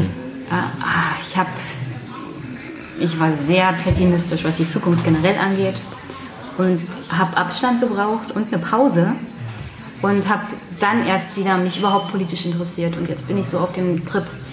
Also ich möchte mich schon wieder einbringen. Ich möchte mhm. was für die Demokratie tun. Aber wie machst du das? Was machst du? Ich, ich will nächstes Jahr mhm. für die Kommunalwahl antreten, okay. aber ohne Partei. Mhm. Ich meine, das kann genauso gut schiefgehen. Ja, aber, aber man muss sich ja vor Ort Also auf kommunaler Ebene äh, wirst du eine ganz gute Chance haben. Also du bist, du bist ja erfahren, du bist ja, hast ja viel gemacht und ähm, auf kommunaler Ebene kann das gut klappen. Aber ähm, du hast was angesprochen, was mir wichtig ist festzustellen. Es gibt unheimlich viele Menschen in diesem Land, die sind sehr unzufrieden. Die haben auch ein Recht und eine Begründung, ähm, unzufrieden zu sein. Ähm, und da hilft ja nicht zu sagen, ja, aber woanders ist es doch noch schlimmer. Ja, Entschuldigung, natürlich, wenn ich mich dauerhaft mit Somalia vergleiche, ja, da wird es immer irgendwie schlechter sein. Das hilft mir aber nicht, weil wir bleiben hier deutlich unter unseren Möglichkeiten und insgesamt zeigt das Land nach unten. Wenn du sagst, wir haben äh, eine schwarze Haushaltsnull, Entschuldigung, da ist viel Getrickse dabei, da gehe ich jetzt nicht im Einzelnen drauf ein, dann können wir nur einen extra Podcast machen. Oh, ähm, äh, wenn gesagt wird, äh, uns ging es noch nie so gut wie heute. Entschuldigung, seit zwölf Jahren haben wir äh, eine stagnierende Kaufkraft in Deutschland, die war schon vorher ähm, äh, äh, nicht sehr hoch im Vergleich. Wenn wir sagen, ähm, naja, aber ähm, steuerlich geht das doch hier, nein, geht's nicht. Wenn du nämlich die direkten und die indirekten Steuern zusammenrechnest, dann sind wir am Platz zwei in der Welt. Wenn du sagst, innere Sicherheit, ja gut, ein ähm, paar mehr Fälle, aber hm, hm, hm, stimmt auch nicht, wenn du dir mal ähm, im Grunde die Berichte der Innenministerien durchliest. Ähm, Sachsen oder Bayern veröffentlichen ja sehr detailliert. Wir haben hier in den wichtigsten Punkten des Staatssystems ein unfassbares Versagen ähm, und in einer Häufung, wie es überhaupt noch nicht gegeben hat in dieser Bundesrepublik. Und die Politik macht eins, sie sagt, nein, stimmt nicht. Oder sagt, ja gut, da müssten wir mal was tun. Aber seltsamerweise meistens vor Wahlen. Und dann passiert auch nicht viel. So. Und was ich ansprechen möchte, ist, es gibt unheimlich viele Menschen, die haben für sich schon halb abgeschlossen damit. Die sagen im Grunde wie in so einer zweiten Biedermeierzeit, okay, hier läuft gerade richtig was schief. Irgendwie, wenn ich mich melde, wenn ich die Hand hebe oder sonst was mache, dann kriege ich ja noch eins auf den Deckel vom System. Ähm, na gut, dann kümmere ich mich jetzt nur noch um meine Familie, um mein eigenes kleines Tier.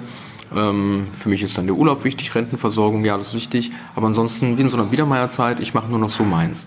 Und daran, daran stirbt auch eine Demokratie. Wenn die Leute ähm, sich eben ähm, äh, sagen, es hat ja keinen Sinn. Und dummerweise auch noch viel Recht haben. Und die zweite Kategorie sind Leute, auch die kenne ich, in der Regel eine, eine abgeschlossene Vermögensbildung, sagen wir mal, oder steht gut da.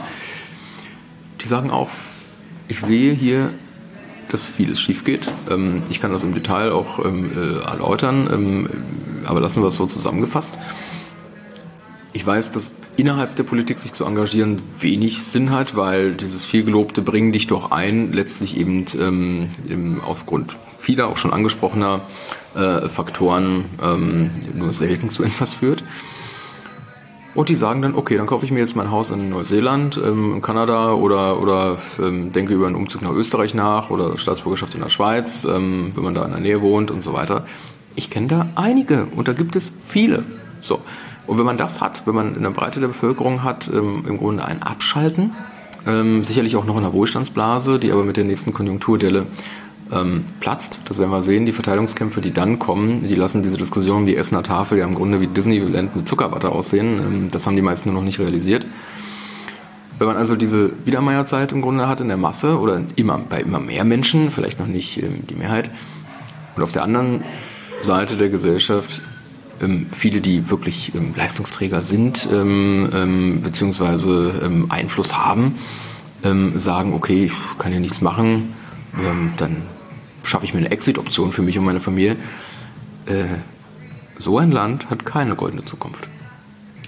Das ist sehr pessimistisch. Nein, ich bin nicht pessimistisch. Ich glaube, da kann auch viel passieren. Es ist ja nichts vorgezeichnet.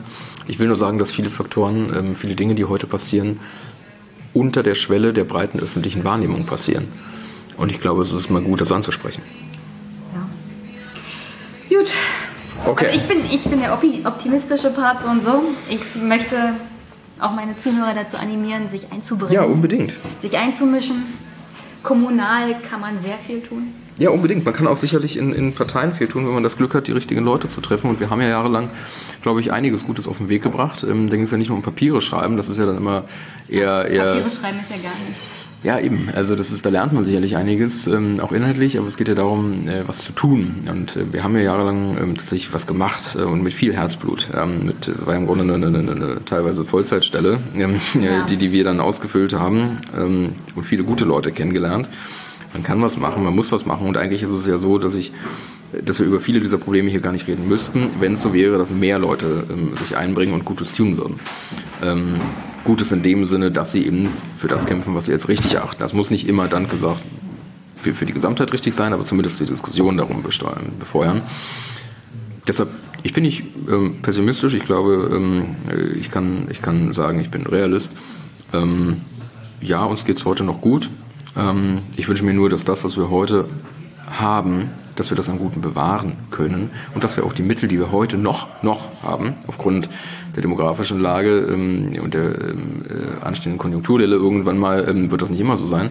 Und dass wir diese Mittel nutzen, um die Zukunft zu sichern dieses Landes ähm, und das eben nicht verpulvern, ähm, nur um kurzfristige äh, äh, Machterhalte zu sichern. Gut, dann war es das erstmal für heute. Ja, danke, danke Jenny. Tschüss. Tschüss.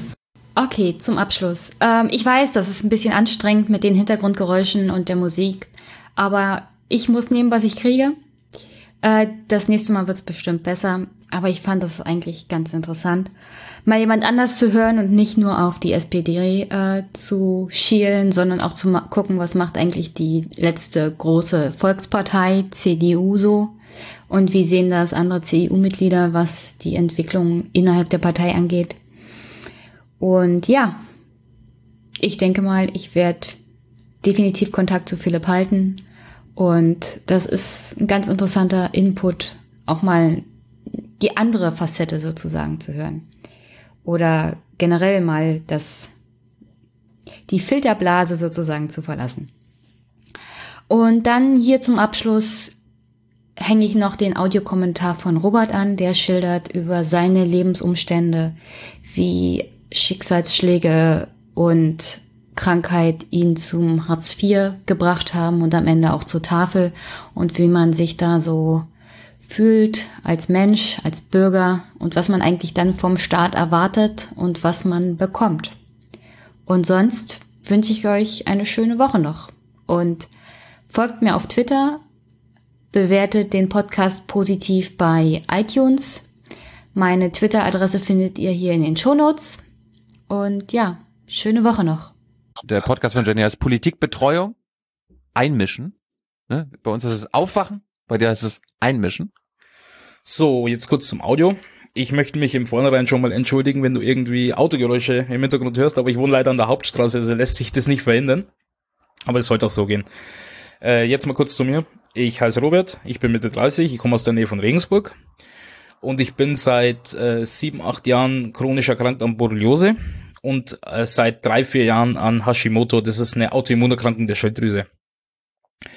Und ich möchte jetzt einmal erzählen, was die letzten sieben, acht Jahre bei mir los war, wie ich in Hartz IV gerutscht bin und wie man quasi bei unserem Sozialstaat in Anführungszeichen durchs Raster fallen kann. Und ich bin sicher, ich bin nicht die einzige Person äh, mit diesem Problem, vielleicht mit dem exakt selben, aber vielen ähnlichen. Und äh, möchte mal erzählen, was da halt so bei mir passiert ist. Also, 2010 bin ich bei einer sportlichen Aktivität mit der Zecke in Berührung gekommen äh, hatte dann eine riesengroße Wanderröte rechts unten am um Unterschenkel, quasi den ganzen Unterschenkel, das war rot, blau, violett. Bin dann zu meinem Hausarzt und der hat gemeint gehabt, so, ja, ich brauche gar nicht mehr testen, das sieht aus nach Borreliose. Hab mir dann Blut abgenommen, der Test kam zurück, der war positiv. Hab mir dann Antibiotikum gegeben, äh, ohne größere Informationen. Ich habe mir aber nichts dabei gedacht, äh, weil das Antibiotikum war Doxycyclin, Doxycyclin, das ist ein Breitspektrum-Antibiotikum. Und ich hatte das damals in der Jugend schon ein, zwei Mal wegen ein, zwei anderen Geschichten. Ich glaube Nieren- oder Blasengeschichte. Äh, bin dann nach Hause gegangen, äh, habe das angefangen zu nehmen und am zweiten oder dritten Tag hatte ich nachts plötzlich all of the sudden habe ich Schweißausbrüche bekommen, Fieber, Muskelschmerzen, Gelenkschmerzen, meine Haut hat gebrannt wie Feuer und ich hatte das erste Mal in meinem Leben eine Panikattacke.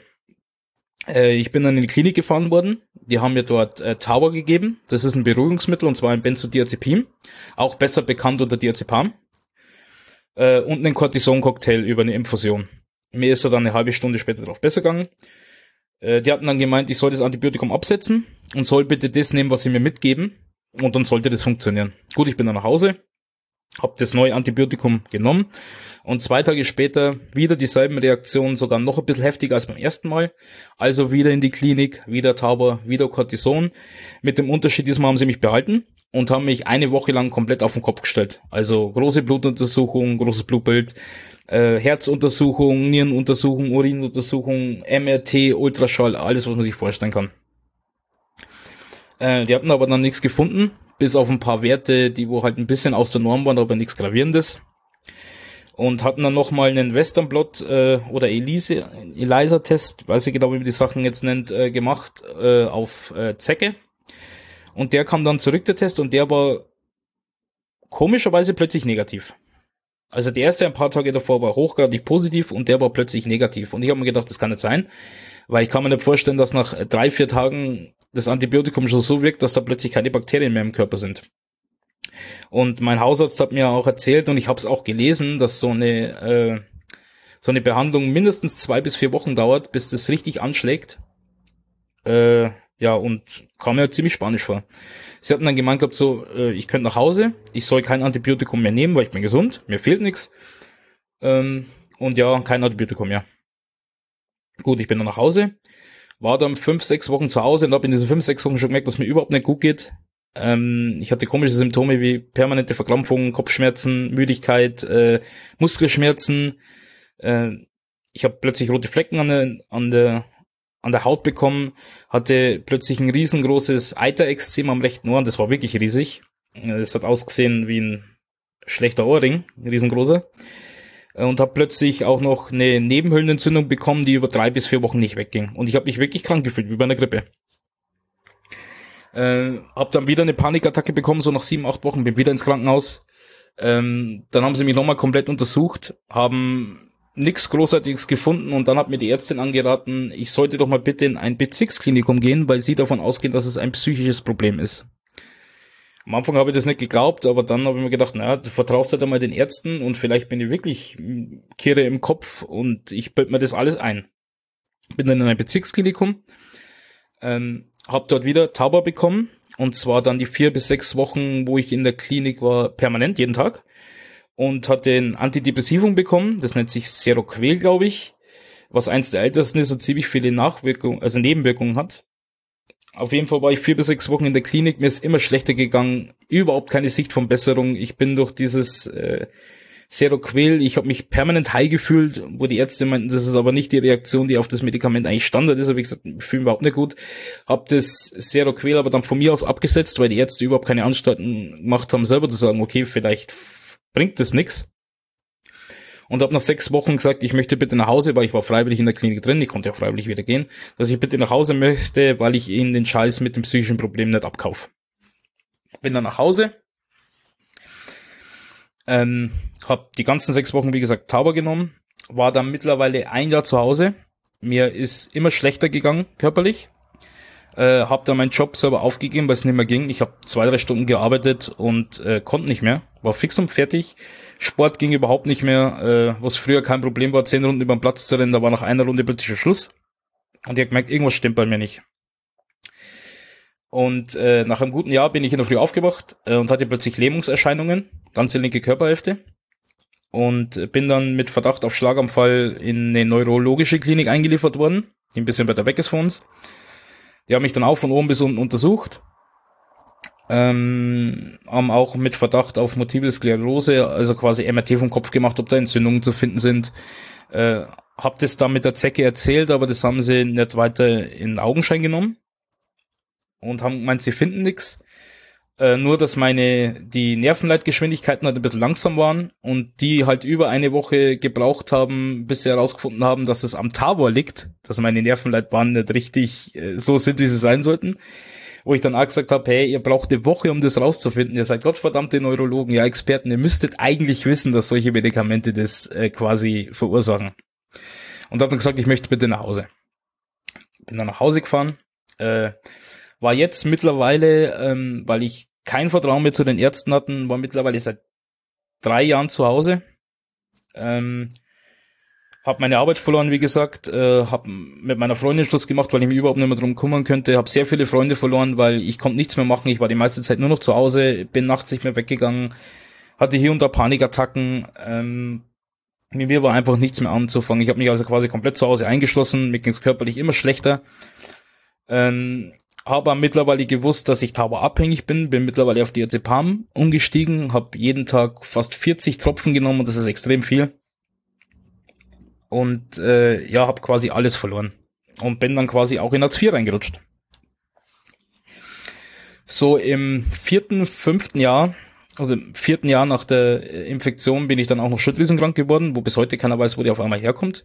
Und da hat es auch ein Dreivierteljahr gedauert, bis die endlich herausgefunden haben, dass es überhaupt eine Schilddrüsenerkrankung ist, obwohl ich sie zwei drauf mal darauf hingewiesen habe, die Ärzte, dass mein TSH ziemlich hoch ist. Der lag nämlich schon bei fünf und sieben Und der Richtwert mittlerweile ist äh, laut Schilddrüsenbund Deutschland äh, bei 2,5 oder 3.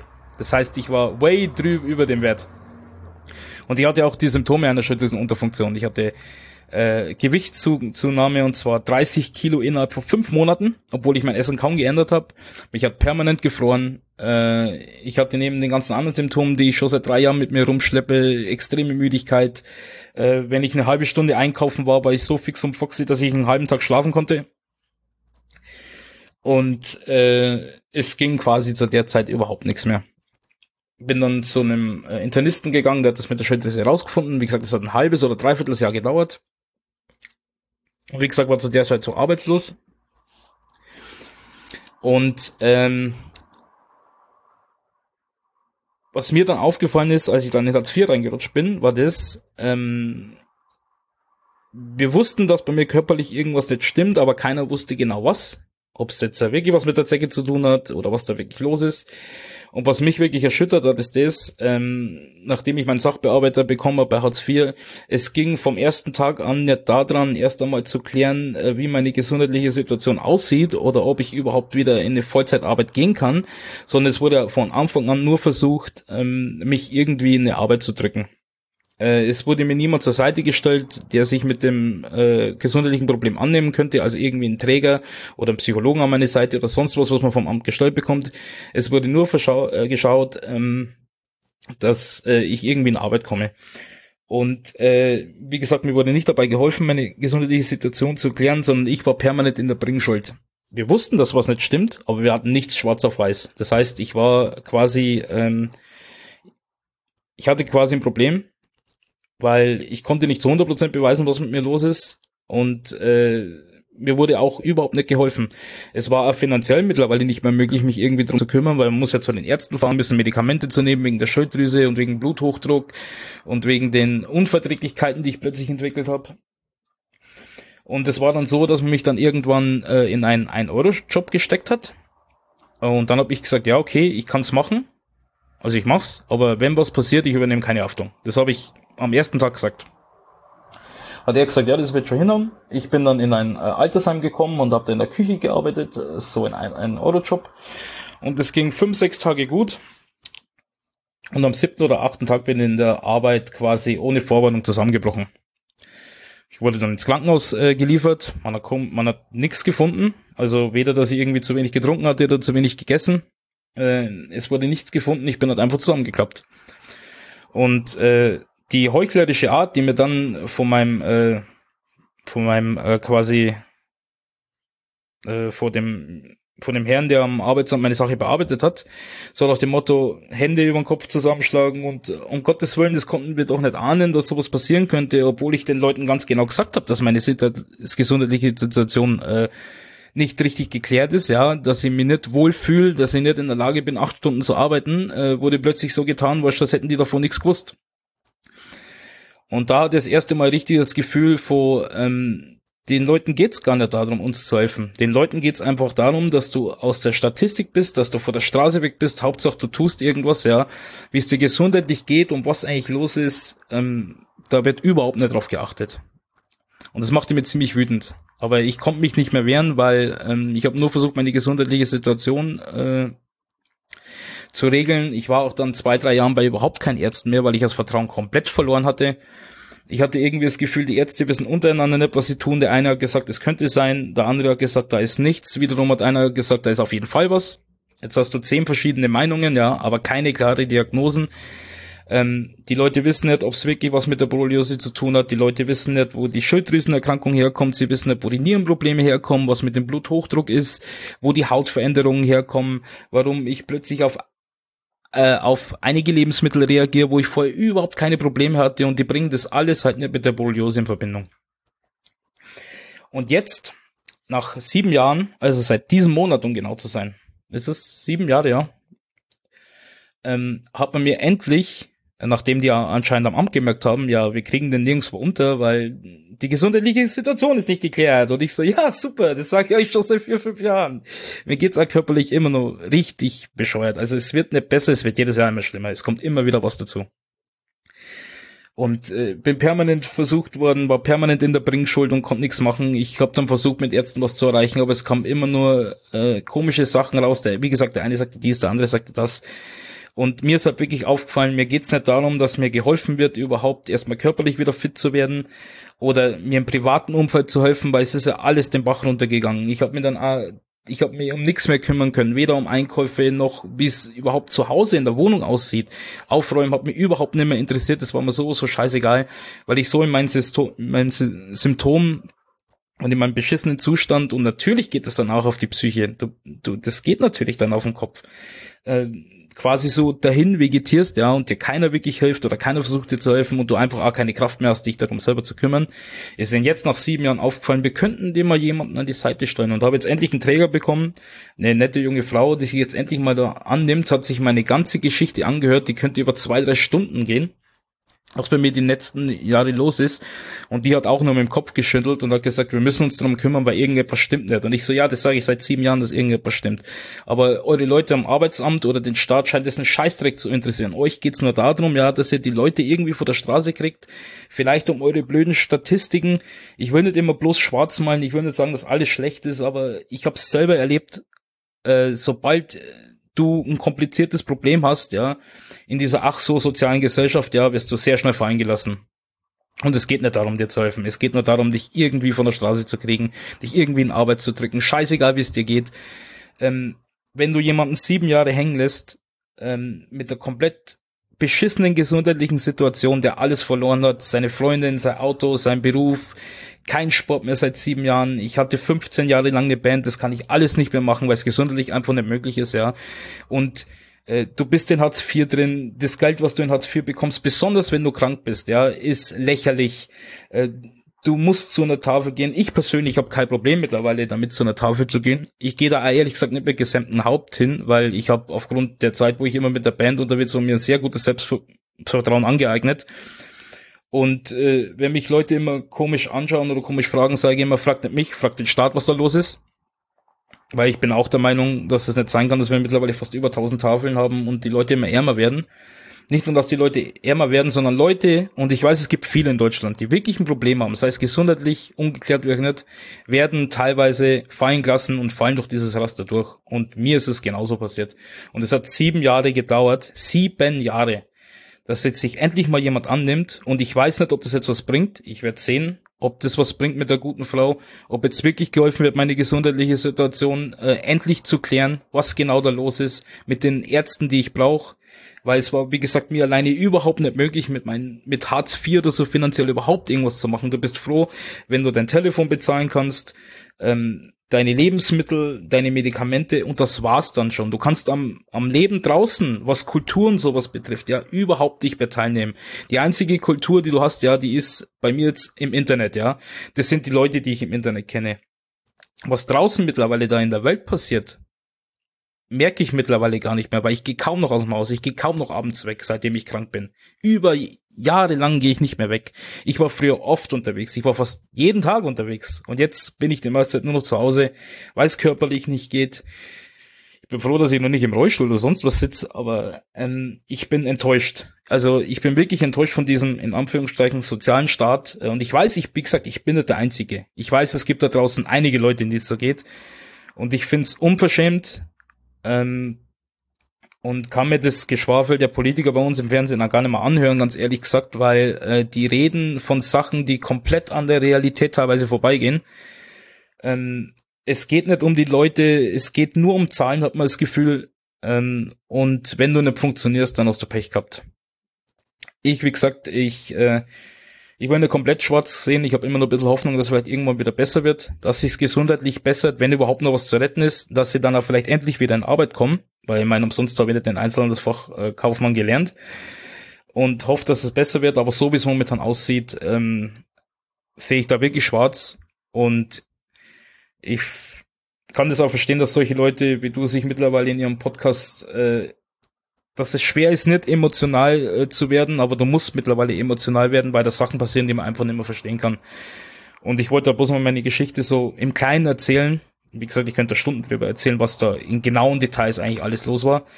Dass ich seit Jahren krank bin und keiner genau weiß, was los ist, dass ich fünf Jahre Diazepam-abhängig war, was eins der schlimmsten Sachen überhaupt ist und ein Diazepamentzug ist die Hölle und jeder, der das kennt oder durchgemacht hat, weiß, wovon ich rede.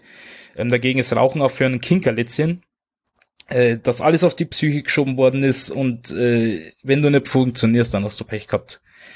Und ja, äh, ich wollte es einfach mal loswerden, weil, wie gesagt, ich bin nicht allein, aber ich fühle mich alleingelassen. Ich fühle mich von dem Staat alleingelassen, von den Ärzten alleingelassen, vom ganzen System alleingelassen.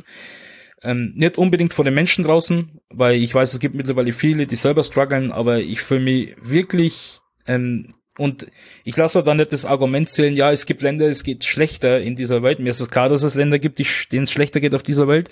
Aber ich finde das eine komplette Bullshit-Aussage, weil äh, man muss es einmal anders sehen. Wenn du schon in so einem reichen Land lebst wie Deutschland, ja, dann ist der Staat, sollte dafür sorgen, ja, dass es den Menschen einigermaßen gleich gut geht. Und besonders in einem so Sozialstaat sollten die Leute, denen es sozial schwach geht, die Kranken, die Armen, die, die, die Schwachen, ja, äh, sollte eigentlich geholfen werden. Und man hat das Gefühl, dass diesen Leuten überhaupt nicht mehr geholfen wird, sondern dass die einfach hinten runterfallen und sich keine Sau dafür interessiert. So, das war's jetzt von mir. Äh, ich wünsche dir auf jeden Fall, äh, dass du weiterhin deine Podcasts so gut machst. Und äh, wenn du es dir anhören solltest und wenn du Fragen hast oder so, äh, jederzeit. Und ja, hau rein, Jenny.